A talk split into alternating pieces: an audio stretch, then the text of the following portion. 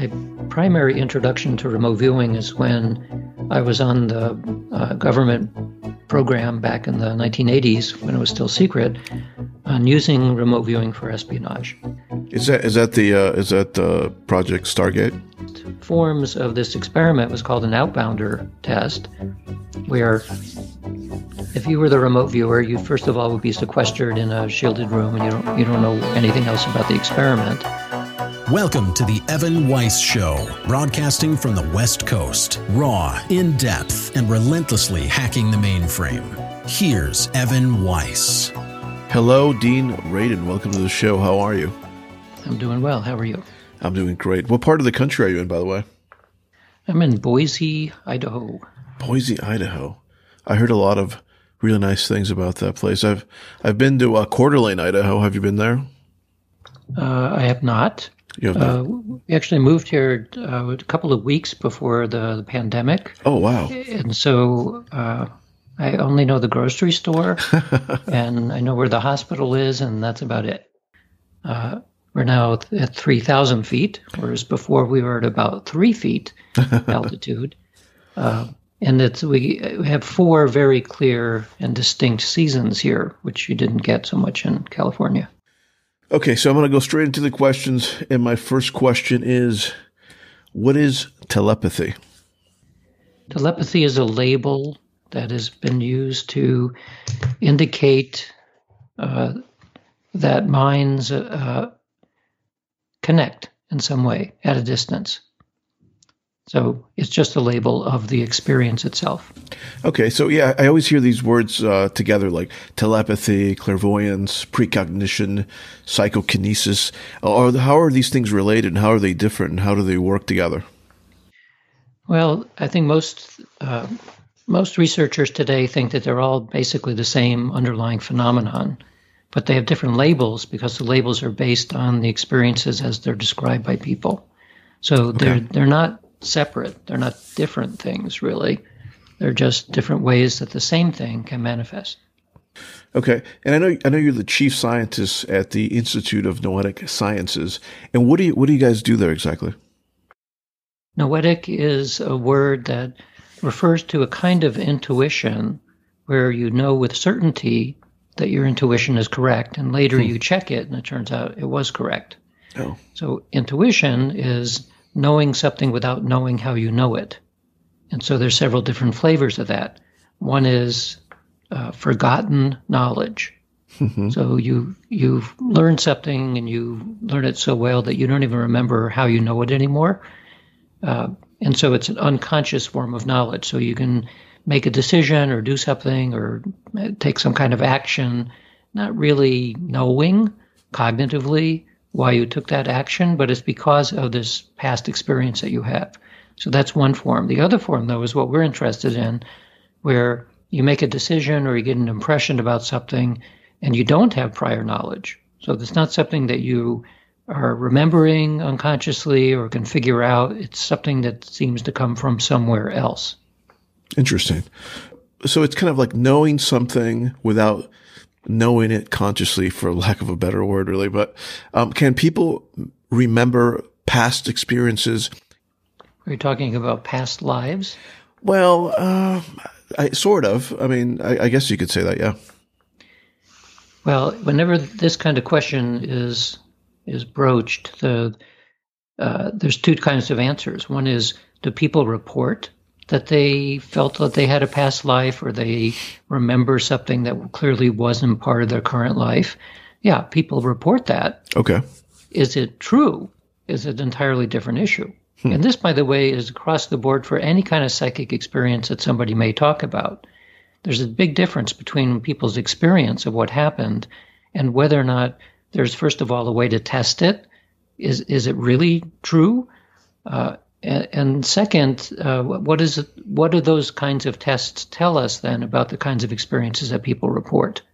So when it comes to something like a past life experience, is there a way to test it? Well, the only way that we would know is if information is obtained that you can then go and check to see if it's correct, but also information that you couldn't have known before. And so there are very, very few cases where somebody feels in some way or the other that they had a past life, which is then checkable and turns out to be true that the person could not have previously known. Very few cases. Now, Dean, are thoughts things? Well, there's certainly things in the sense that we have words for them. You, you just use the word, uh, so it's a thing in that sense. Uh, so we're talking about can it do something? Yes. Well, certainly within the body, your the mind body connection is very tight, and and so your thoughts and beliefs will definitely have a, an effect on your body. But that's probably not what you mean. So uh, you mean it's and something like a psychokinetic effect occur where you want something outside of your body yes. to be affected in some way. Correctly. And so there, it's a testable question, and there have been many tests over the years to see whether your attention or intention can change aspects of the physical world. And the answer, the short answer is apparently yes. Can others sense the emotions of others, whether they're present or whether they're far away? So that is a, a combination of experiments involving telepathy and then a whole other class of experiments uh, that has the acronym DMILS, DMILS, which stands for Direct Mental Interactions with Living Systems. As like in any science, we always love to make up new jargon. so our, our jargon is DMILS. So a DMILS experiment, uh, one style of it is uh, sensing the feeling of being stared at. So yes, this, yes, I felt that. And so, what we typically do in testing these kinds of experiences, which are pretty commonly reported, is figure out a way to test it in the laboratory in such a way that we can tell that if somebody is sensing somebody else is staring at them, that it's not due to uh, peripheral vision, it is not due to subliminal hearing or to other kinds of cues. In other words, we exclude all the normal ways that you might guess that somebody's staring. And the way to do that is you put the person being stared at into at least in our case and a few other um, laboratories that have done this, you put the stared at person inside a shielded room where in our case we use a electromagnetically shielded room which is solid steel double walled uh, floors and ceilings and and uh, so on and then electromagnetically grounded so that when the door is closed the external world for all intents and purposes is gone okay. at least from, from an electromagnetic perspective, and to a large extent, acoustic as well. So it's a, a nice way of isolating someone. And then at a distance, uh, in our case, it was a matter of around 30 meters away in a different portion of the building. And we did extensive testing to see whether uh, the person inside the chamber could hear something from the outside or uh, be electrically stimulated in all kinds of ways to see is there any normal connection between the two? And the answer is no.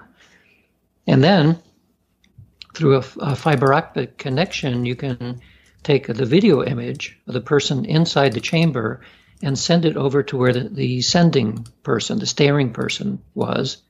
And then in a protocol where every uh, 30 seconds or so, somewhat some randomness put in there, but about every 30 seconds, on the on the video monitor in the starer's room, the face of the staree would pop up. Hmm. And it would pop up and maybe stay there for 20 to 30 seconds, and then it would go away. You'd have a blank screen. So the structure of the person staring is that when the face appears, direct all of your attention and intention and stare like crazy at the person at the person's face, who is the one who's isolated at a distance. And meanwhile, for the person who, who is the staree, we're recording their physiology. We're recording skin conductance and heart rate and, and uh, respiration and things like that. We're measuring. Do you guys measure brainwaves? We have done experiments using EEG as well. Okay. So the, the hypothesis here is that when you're intently staring at someone, or in this case, you are literally seeing their video image, does the physiology of the person being stared at does it show an arousal effect are you activating their physiology and the short answer is yes so there have been our lab and uh, about a half a dozen other labs around the world that have done this kind of experiment and we do see that there is sympathetic nervous system arousal in the person being stared at under conditions when they have no idea when the other person is actually looking at them So the, the short then the, that was a long answer to your question, which is yes. Yes, but how does how does a body sense that someone's looking at them if they're not looking at them? Well, so now you're asking how does it work? Yes, and, and the the short answer there is we don't know. Hmm. We so here's where we can separate uh, empiricism, which is what we do. We test ideas against theory, which is trying to describe the mechanism, the underlying mechanism as to how this can happen. So because of the way we do the experiment, we're pretty confident that it's not an electromagnetic effect. And it's not any of the other known forces. So then the question is well, if it's not an existing physics, then what is it?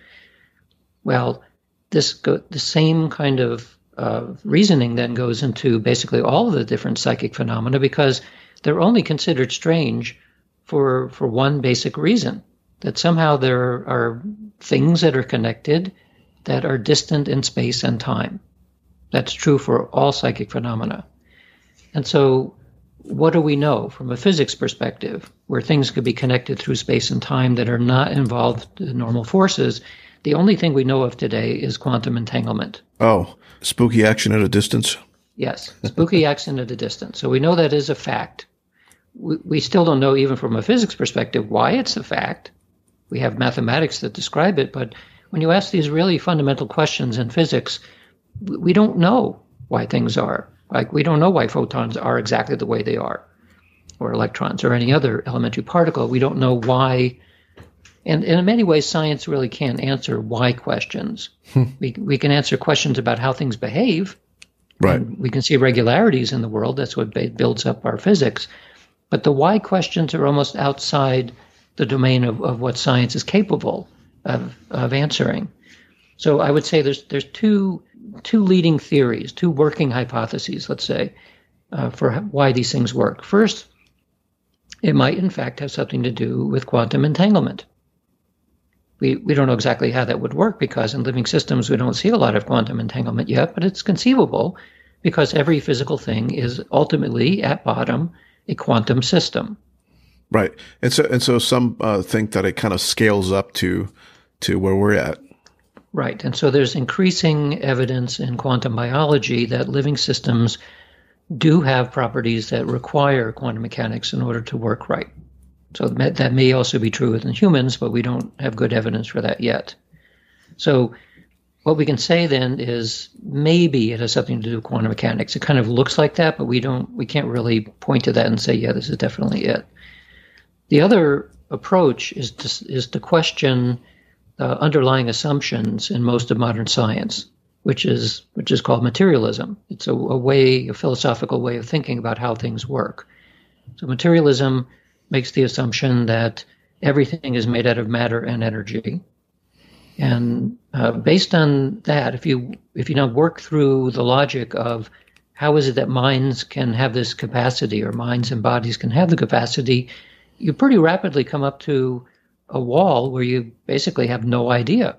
And this is one of the reasons why, from a mainstream perspective, many scientists would say that these kinds of phenomena, even though we can demonstrate them in the lab, are literally impossible. They would say that it violates what we know about science.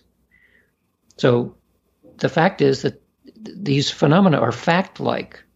Like we can show that they exist. So we have incompatibility between what people believe is possible versus we can show that it's possible. So that means there's a flaw somewhere in our assumptions about the way that reality works. So you go looking for another philosophy. Well, the other primary philosophy is the flip side of materialism called idealism. And the difference is that rather than assuming that everything starts with matter and energy, in idealism, it is assumed that everything starts with consciousness. And from that perspective, it means that everything having to do with awareness and consciousness is prior to, meaning more fundamental than the physical world of matter and energy.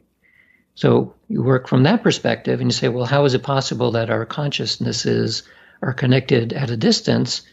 The answer is it's obvious because consciousness it comes before ideas like like matter, energy, space, or time in which case it's, of course, consciousness is connected at a distance because it comes before even the concept of distance. there's some kind of universal consciousness field or something like that. So, from a slightly, not slightly, but a dramatically different philosophical basis, uh, you can see that it's actually fairly easy to describe why these kinds of phenomena exist. And one of the reasons why idealism is not currently fashionable is because many people think that if that were true, we'd have to throw away everything we know about science, start over hmm. again. And people aren't willing to do that, and there's good reason for that, that it, science works really well. The way I, I get around that objection is to simply point out that it's true, materialism is really good as a way of understanding reality, but it doesn't explain everything. And it completely fails when trying to understand the, the our subjective nature, the nature of consciousness itself. So rather than throwing materialism away, we just say, well, materialism is really good in certain contexts. It is a special case of a more comprehensive way of understanding reality, which is accommodated better by idealism rather than materialism. On that subject, what is what is really the concept of entangled minds? Well, that was kind of a play on words in the sense that telepathy seems as though minds are entangled, like like mm-hmm. tangled tangled up string. They're like okay. interacting, intertwined in some way, and the idea of quantum entanglement. So my book that had that title, Entangled Minds, was all about uh, the physics that might be involved in these kinds of phenomena. Uh, have you done any tests on remote viewing? Well, my my primary introduction to remote viewing is when I was on the uh, government program back in the 1980s when it was still secret on using remote viewing for espionage, part of the government. Is that the Project Stargate? Today it is known as Stargate, but it had many code code words over the years, okay. and I was on it okay. when the code word was called Grill Flame. So it was one of the one of the many projects. Oh, interesting. So I had read about it before. I mean, remote viewing and clairvoyance are the same thing. So I'd read about clairvoyance tests, and the classic ones involved ESP cards back in the 19, uh, 1880s to about 1940s. ESP cards were the method that was used. Uh, but starting in the 50s and more in the 60s and up to today, uh, different methods are used which are which provide much better results than card tests. So remote viewing is has a slightly different twist to clairvoyance in that it is uh, thought to be a partially trainable uh, phenomenon. You go through a, a, series of structured steps in order to help help you uh, describe something at a distance. But the but the underlying phenomenon is basically the same as clairvoyance. Okay. So one of the earliest forms of this experiment was called an outbounder test, where if you were the remote viewer, you first of all would be sequestered in a shielded room, and you don't you don't know anything else about the experiment. And meanwhile, experimenters would have chosen five possible locations to send your friend. So the friend would be outbound to one of these five locations, which was chosen at random. So you send the person to one of these five locations. You tell them when they go to the location to take photographs and make sketches and things to kind of uh, increase your attention about being in that place. So now a different experimenter goes, who doesn't know anything about this, uh, goes to the uh, the person who's the remote viewer in the shielded area, and says, "Okay, your friend has gone somewhere. Uh, make make a sketch about your impressions about where they are." And so that's all that they know inside the shielded room that the friend went somewhere and you're the remote viewer and you have to figure out where they are. Well, you can't figure out where they are because you don't have any idea where they are. So you have to use something like clairvoyance to gain impressions about where that person is. So the term remote viewing sort of suggests that you're seeing through their eyes. You're viewing through the eyes of the distant person, the outbounder. So you would make a sketch, you write down things where you impressions about where you think they are, and then that is taken, a transcript is made, and is given to a judge. Judge doesn't know anything about what's going on here other than I have a transcript with some sketches on it, and I have pictures of the five possible places where the outbounder might have gone. And my job as a judge is to match the impressions to one of those five places. So that's a very simple remote viewing test. And in that case, your chances of getting right is one in five. You would just guess by chance. You get a 20% hit rate. So those experiments have been done. There's something like 1,500 that have been published, 1,500 sessions like that.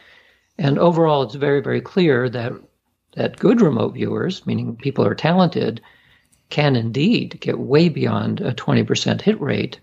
So the odds against chance is basically a gazillion to one against chance that the impressions that they're getting while they're in a shielded place matches the actual place that the outbounder went better than it does the other four possible places. Wow, that's that's incredible. How, how were you able to determine whether a person was was better at, than other people at at being able to identify the places where, for example, their friends were? Um, did they have certain physical characteristics, certain uh, hi- a certain history, or, or a certain ability that was obvious? Well, this this is a good question. The the easy way to tell is their by their performance. Okay. Some people will simply be better than others. So that's the easiest way to select people. Okay. And usually, what happens is you you do an experiment with a large room full of people, and they would all try to to get impressions about some target. Could have been a hidden photograph or something like that. And you will typically find that generally uh, a few people out of a hundred will will apparently show some talent, and then you run those people that were selected a couple more times. And by doing that kind of sifting process, you can tell by the performance who's really talented and who's not. But what you're really asking is, are they different genetically? Mm-hmm. Do they have different personalities? Yes. All that sort of stuff. Well, back when the, the government program was running, there was an enormous amount of effort taken to see if if they could find something because it would make it a lot easier to select people, in that case, mostly from the army, by giving them a questionnaire or doing something, something about them that would give you a, a, a leg up on selecting people who probably had talent. Nothing was found. Nothing different was found from those people uh, for versus people who were talented. So what it came down to at the time was basically asking about people's experience. Have you ever had an experience where you felt like you knew what was happening at a distance, or an experience of telepathy, or something like that? And are you shy about talking about it? You know, in other words, you're, you're willing to talk about it. And uh, would you be willing to participate in experiments? So when you do that kind of sifting, just those couple of, ant- of questions, you can pretty rapidly get rid of people who may have had experiences, but they don't like to talk about it uh, and also people who never had such experiences, you end up with people who are probably talented. And you do a couple of tests with them, and pretty quickly can find people who have at least a little talent. And sometimes you're lucky and find people with a lot of talent. Right. Uh, as to other factors, so that was 30 years ago, uh, we have much more sophisticated methods now, both in neuroscience and neuroimaging, and increasingly now in genetics, where we're beginning to see that there might actually be some morphological differences in the brain, some genetic differences, and maybe some personality differences, which also give you a leg up on choosing who is likely to be talented versus not. Interesting, interesting. It'd be interesting also uh, kind of track their lives and see if they're more successful at certain situations than others. Yes. So we we have talked to people who are successful in business and the entertainment world and a few other places. Uh, if they are willing to talk about their experiences, then more often than not they will they will admit that their intuitions are generally very good. They are good at being in the right place at the right time. Uh, they somehow make things happen. Mm-hmm. Uh, they may or may not even think about these kinds of abilities as psychic you might think of it as luck or who knows what, the grace or something like that. But when tested, if if they are first of all, they have to admit that they think this is the case. If they're tested, they generally will do better. And there was this great study done in the 1970s uh, among executives in uh, large companies where each of the executives uh, took a, a, simple precognition test. And then later, they, com- they did a correlation between the performance on the precognition test versus the profit in their companies. And there was a significant positive correlation. So people who showed uh, precognition ability, even within a pretty simple test, actually were doing better in their jobs than people who who did not have that skill. Very, very fascinating. Why are things that are not understood, you think, relegated to the category of paranormal or magical? That's that's a good question because that, that definitely happens a lot. Um, I think part of the the reason is that we feel uncomfortable if there's a phenomenon that we can't explain. This is particularly true among scientists. Scientists always want to know why something happens, what the me- what's the mechanism of why this happened. And at the leading edge of science, which is full of things we don't understand, in most cases we don't know yet how it works. But there's a natural inclination among a lot of people that they simply won't believe something unless we have an explanation for it. So that's that's part of the issue, especially when it comes to psi experiences, because they're so common, they happen all the time, that it's much easier for someone to say, well, the the reason why people talk about telepathy and these things is because they don't understand the way the probability and coincidence works. So it's all based on probability. It's like this is a way of explaining some of the experiences, and some of that explanation is true. So if you take take the huge amount of anecdotes of things that happen to people that seem spooky, and you, you can go through a kind of a due diligence list of possible explanations for these. And I would estimate that around 50% of experiences that people have, psi experiences, can be described as a form of coincidence. Things happen. There are billions of people on, on the earth. Each person has uh, several thousand things that happen per day, and you figure out the probabilities of weird things happening, like winning the lottery. Something strange is going to happen to somebody every day, probably multiple people, multiple times per day, just from a probabilistic perspective. That's why a large percentage actually do have that as an explanation. And then other explanations include things like confabulation, which is mis- misremembering things, hmm. sometimes fraud, because it's easy to take advantage of people. do, do people mix this in with sometimes with religion, like miracles and things like that? Yeah, and it's it, it's kind of in the same class. Uh, so, from if you put on your your scientist hat, and scientists are basically taught that these things don't exist, even though they have the same experiences. They will look for a more mundane explanation. And so, as I said, you go through this due diligence list and you'll end up with any large group of anecdotes with about 5% of them that don't fit any of the usual models. It's like it's not coincidence, it's not psychopathology, it's not confabulation, it's not any of that. It's something different. And so that something different piece, which is around 5%, that's that's what parapsychology studies. Hmm. It studies these experiences, and then we do what's called operationalize the experience. Like a t- telepathic experience, we have to squeeze it into a design that that we could do in the laboratory. And when you do that, when you take a, a spontaneous, raw experience and you squeeze it into a structure where you can study it under controlled conditions, you're also squeezing some of the fun and the spookiness out of the out of telepathy or out of clairvoyance or whatever it is. Uh, and so you generally don't get as results that are as uh, impressive as you do in the real world. Uh, but we also were able to view these events uh, under much more stringent conditions so that we know that it's not coincidence and we know that it's not misremembering. We know that it's not any of these other things. And if we're left over with that 5% of strangeness, then we can say, yeah, in the laboratory, we can reproduce to a highly statistically significant degree the same kind of experience that is reported in the real world. That's how we know that in principle that the various classes of psi phenomena actually do exist. You know, I, I talk to a lot of scientists, and there's a group of scientists who think a lot of this stuff is, I think it's hooey, it's not real, it's it's garbage. And then there's other scientists that, you know, believe that God is giving them mathematical equations and they're okay with that. There's a, there's a million reasons why people are different.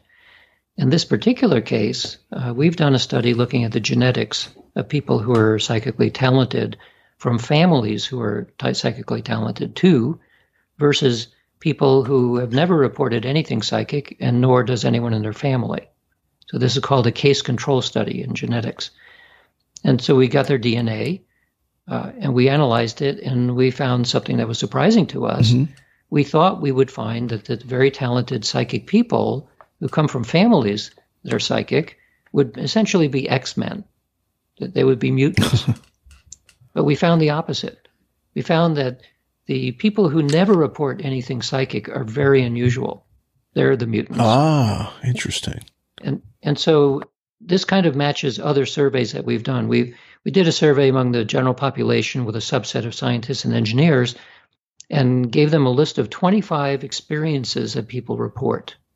We didn't use any psychic terms. We just said, uh, "Do you ever feel that you're you're mentally connected, or you have m- mental impressions of somebody at a distance?" Well, that would be telepathy, but we didn't use that word. Right. So 25 such experiences, and among the general population, above 90 percent said that the, yes, they had experienced something like that themselves, and on average, about seven of the 25 different kinds of experiences. Well, that's that's a big majority. Most people have had at least one, and on average, seven of these kinds of experiences in their life. So then we looked at the subset of scientists and engineers, and we initially thought, well, it's going to be a lot lower because most scientists and engineers would never talk about this stuff. Or if they do talk about it, they'll dismiss it, as you said. What we found is again above 90%, and on average, eight of the 25 experiences. So one more than the general population. Wow. And so now the question is well, why don't they talk about it? And the answer is uh, that if you go through a scientific curriculum, you learn very, very quickly, especially in the academic world, that you do not talk about this stuff. It's basically Fight Club. you don't talk about Fight Club and you don't talk about experiences that challenge the prevailing status quo in science.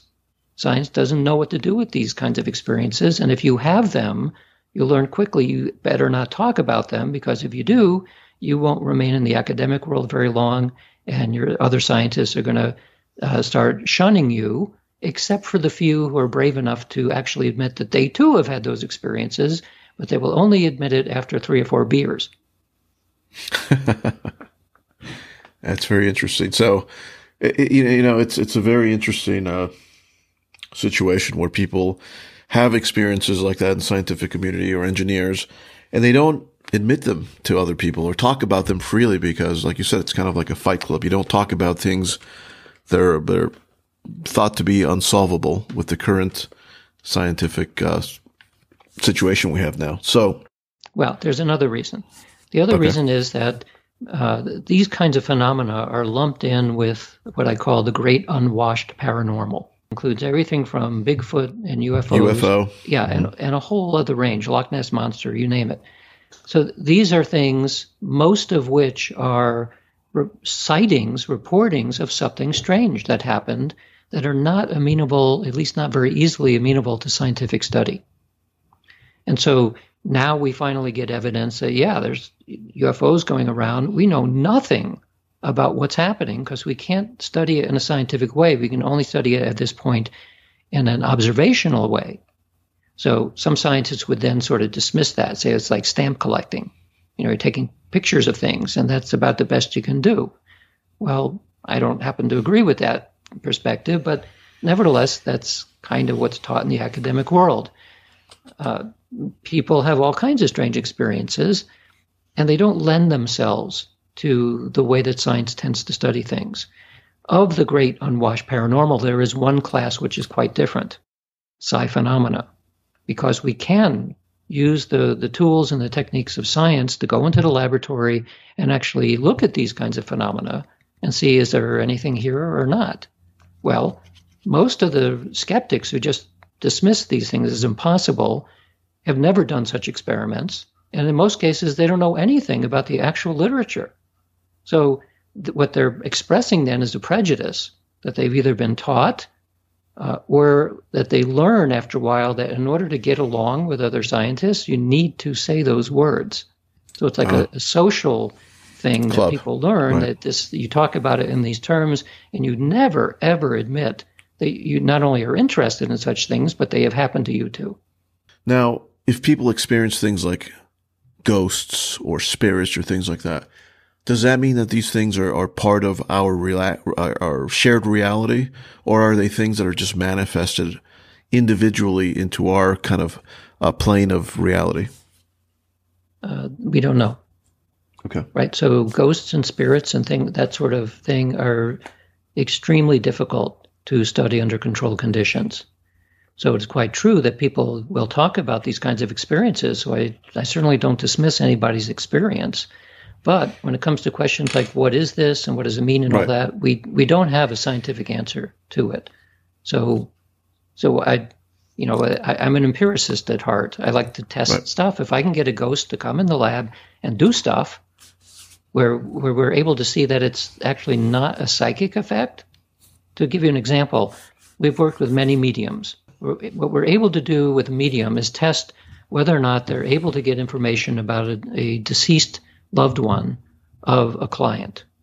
Could they do that under conditions where they don't know anything at all about the client and they know nothing at all about the deceased person? But can they still do whatever they do and connect with whatever and get information which turns out to be correct? The answer is yes. So they, they get information. So, what is the difference between what a medium is doing and what a clairvoyant can do? Because a clairvoyant does the same kind of task. And the answer is it's really, really difficult to do, to know for certain that what a clairvoyant is doing and what a medium is doing is different. Because we all experience in the world in different ways, and maybe a medium is a clairvoyant who whose impressions are perceived as speaking to a departed loved one. Right? Whereas some other clairvoyant who doesn't claim to be a medium might get visual imagery, might hear something, might even smell something. So there's many, many different ways that these kinds of information are, is experienced.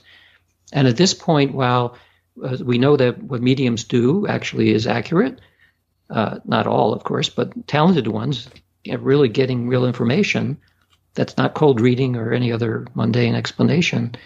Uh, we don't know what it is that they're perceiving, and we don't know how they get that information. Now, tell me about your book, Real Magic. So I'll I'll explain that by mentioning the the four four book sequence. So it's kind of a quartet. So the first book I wrote is called A Conscious Universe, and it was written to address an issue which I used to hear a lot, which is there is no evidence for these kinds of things. And having worked in the field at that point by about 20 years, I knew that that was simply incorrect. So I, I used a method called meta-analysis, which is uh, which was popular then, but now it's wildly popular because it's a way within uh, certainly all of the life sciences and other fields as well to look at uh, two things. One is if somebody reports some kind of effect, is it repeatable? Is it a repeatable effect? That's that's what makes something real in science. And if it is repeatable, are people tending to report something that is by chance or not chance? So many, many replications of studies have been done in parapsychology. And so I did meta analyses of different classes of, of effects. And so what you find when you do that is very strong evidence both for repeatability and non-chance effects for the basic classes of psychic phenomena.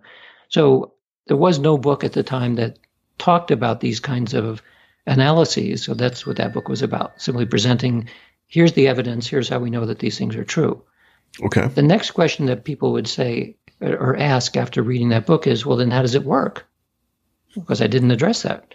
So the next book was Entangled Minds, which was talking about uh, the possible physics. It was mostly about quantum mechanics. And I, I, never said that quantum mechanics is the explanation because it's not.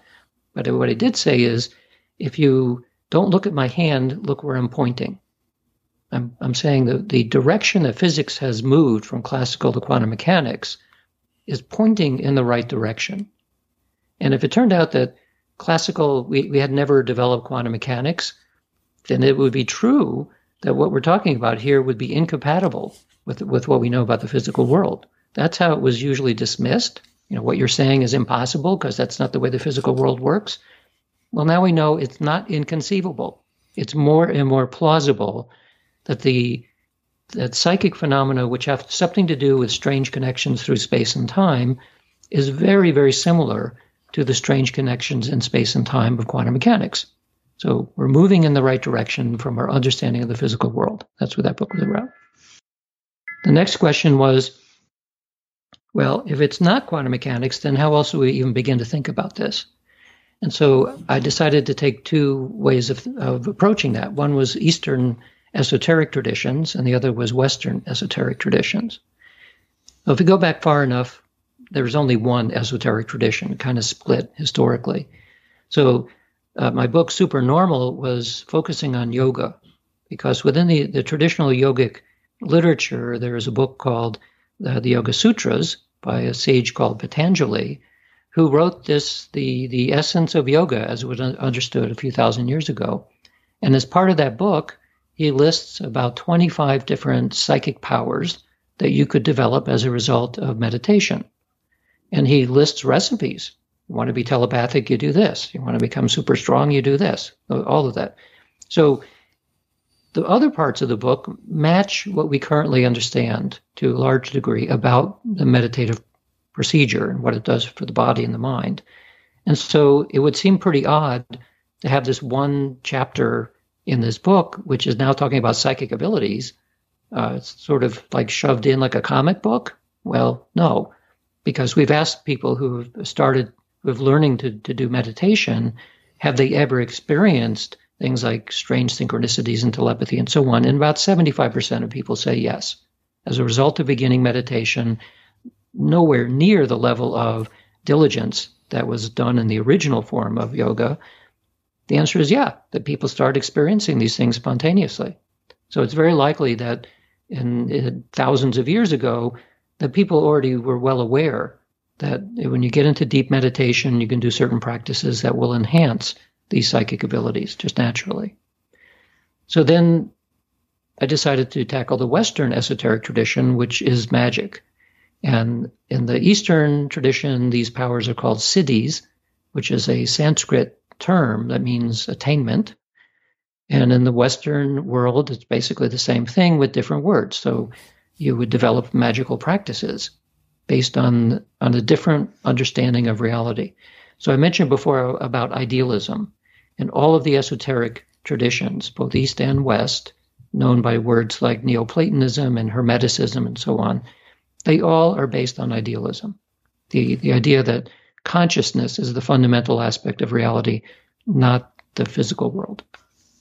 So, Real Magic, the, my last book, Real Magic, uh, is looking at these phenomena from a Western perspective and then using the science that has been applied to these kinds of phenomena to show as I did for the yogic siddhis, that uh, these effects are real. Many of the magical practices are overlaid with superstition, with ritual, and all the rest. But the basic elements of what we would call magic is a real phenomenon. It's a it's a really a great read. I've I've read the um, Real Magic, and it's that's what really interested me in talking to you, Dean Radin. Chief Scientist at the Institute of Noetic Sciences. Thank you for joining me. My pleasure. Thank you for listening to The Evan Weiss Show. Head over to iTunes to listen to previous shows. Questions? Email us at e at evanweiss.com.